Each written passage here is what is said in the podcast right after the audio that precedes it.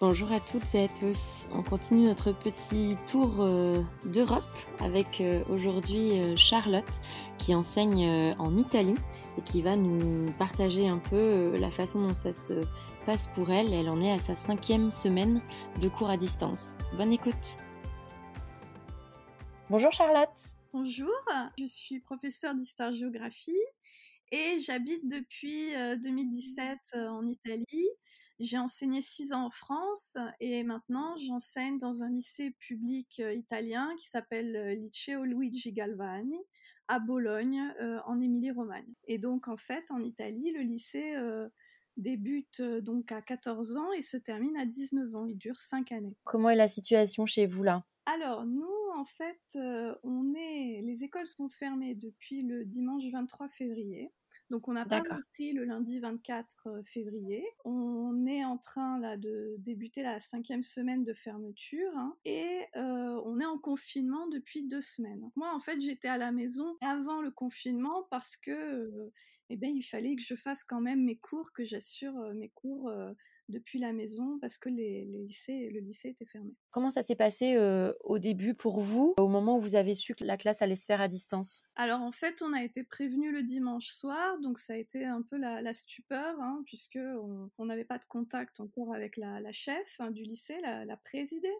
Euh, donc qui, qui serait l'équivalent du proviseur euh, en France. La première semaine, c'est vrai qu'on s'est contenté de poster des exercices à faire, des leçons à revoir, parce qu'on avait l'idée que ça n'allait durer qu'une semaine, que très vite on retournerait en cours. T'as pas su tout de suite que ça allait être pour une durée assez longue en fait Non, on n'a pas su tout de suite. En même temps, on donnait des exercices à faire, moi et les collègues, et en même temps, euh, on pensait que ça n'allait pas durer, que c'était mmh. juste vraiment quelque chose de, qui allait durer une semaine, pas plus. Et tu as revu les élèves entre-temps ou le confinement, est... enfin le, la mise à distance a été prolongée euh, d'emblée? Non, non, elle a été prolongée le vendredi euh, de la, à la fin de la première semaine de fermeture.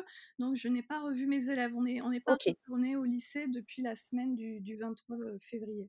J'imagine qu'on a le temps de passer par des étapes psychologiques assez différentes. Euh, comment tu vécu ça tout au long?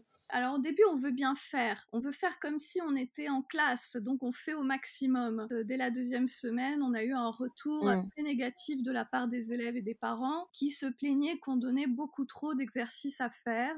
Parce que si tu veux, comme la première semaine, euh, on pensait que ça allait peu durer, même notre hiérarchie n'a pas émis euh, de règles particulières. Elle a commencé à réagir la deuxième semaine. Voilà, la présidée nous a dit, il faudrait ne pas vous contenter de poster des exercices que les élèves font, mais essayer voilà, de mettre en place un acte pédagogique, un système en fait pour enseigner véritablement. Vous avez euh, pris conscience au fur et à mesure de l'adaptation pédagogique finalement qu'il fallait euh, mettre en place? Oui, on en a pris conscience, mais je dirais que c'était aussi pour survivre nous-mêmes. Parce qu'une fois qu'on a eu donné euh, tous ces exercices, et moi je, l'ai vécu, ça a été terrible, évidemment il y a le moment où il faut les corriger. Et alors là, euh, tu as des dizaines et des dizaines de fichiers Word, Pages, PDF qui te sont envoyés par mail, tu les reçois à n'importe quelle heure parce que les élèves les font à n'importe quelle heure. Et donc ça devient ingérable.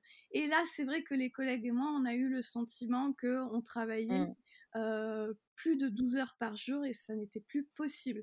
Donc en fait cette adaptation pédagogique, elle, mmh. elle est devenue nécessaire, si tu veux, parce que euh, sinon physiquement, euh, on ne pouvait pas tenir, c'était pas possible. Ouais, ouais. Pour, euh, pour te protéger aussi. Et je pense que là, il y a beaucoup de collègues qui sont dans cette, dans cette phase-là. Comme tu le dis, hein, les élèves répondent quand ils, quand ils peuvent, quand ils veulent aussi parfois. Et, et, et j'ai pas mal de collègues là les derniers jours qui me disaient c'est du non-stop de 8h à 23h. Exactement, parce qu'on pense qu'avec les technologies de communication, on va tout faire beaucoup plus vite.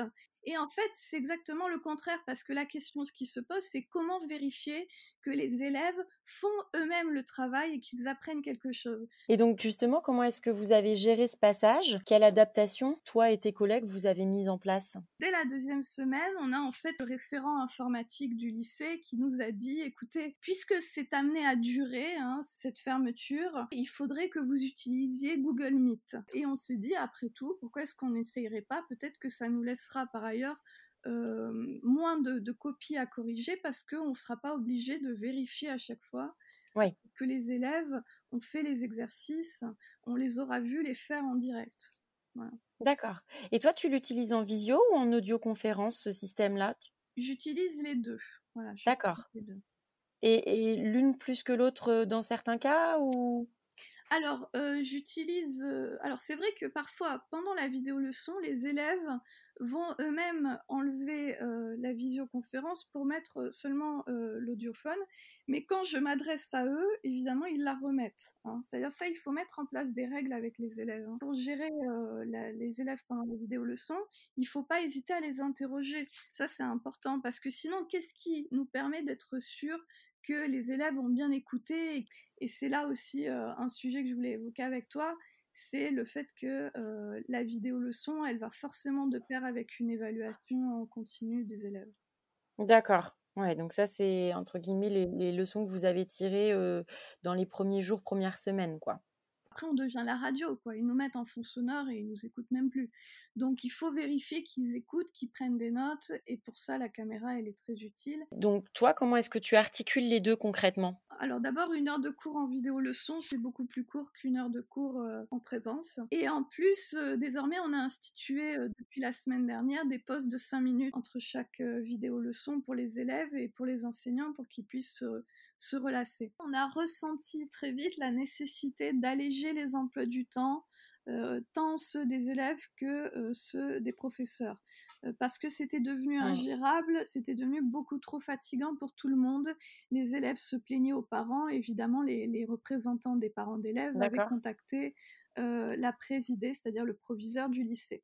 Donc on a décidé pendant les conseils de classe d'alléger les emplois du temps des élèves, c'est-à-dire que chaque enseignant a accepté de réduire le nombre d'heures dédiées à sa matière, donc mmh d'une à deux heures par semaine. Et en fait, on a décidé que tous les cours débuteraient à 9 heures et qu'ils se termineraient la plupart du temps à 13 heures, mais parfois ça peut aller jusqu'à 14 heures. Et sur cette question de la coordination avec les élèves, comment ça s'est mis en place progressivement? Chaque professeur a le numéro de téléphone de ses élèves, puisqu'en début d'année, euh, on crée un groupe WhatsApp pour euh, chacune de ces classes pour pouvoir communiquer facilement avec les élèves. Ça, ça, nous permet de leur dire quand on est malade ou éventuellement s'ils ont un problème au niveau des devoirs, de nous demander de reporter un contrôle. Et la plupart du temps, ça fonctionne très bien, c'est-à-dire ils ne s'amusent pas à, nous téléphoner à minuit, à nous faire des blagues. parce que nous aussi, on a leur numéro, donc on sait tout de suite.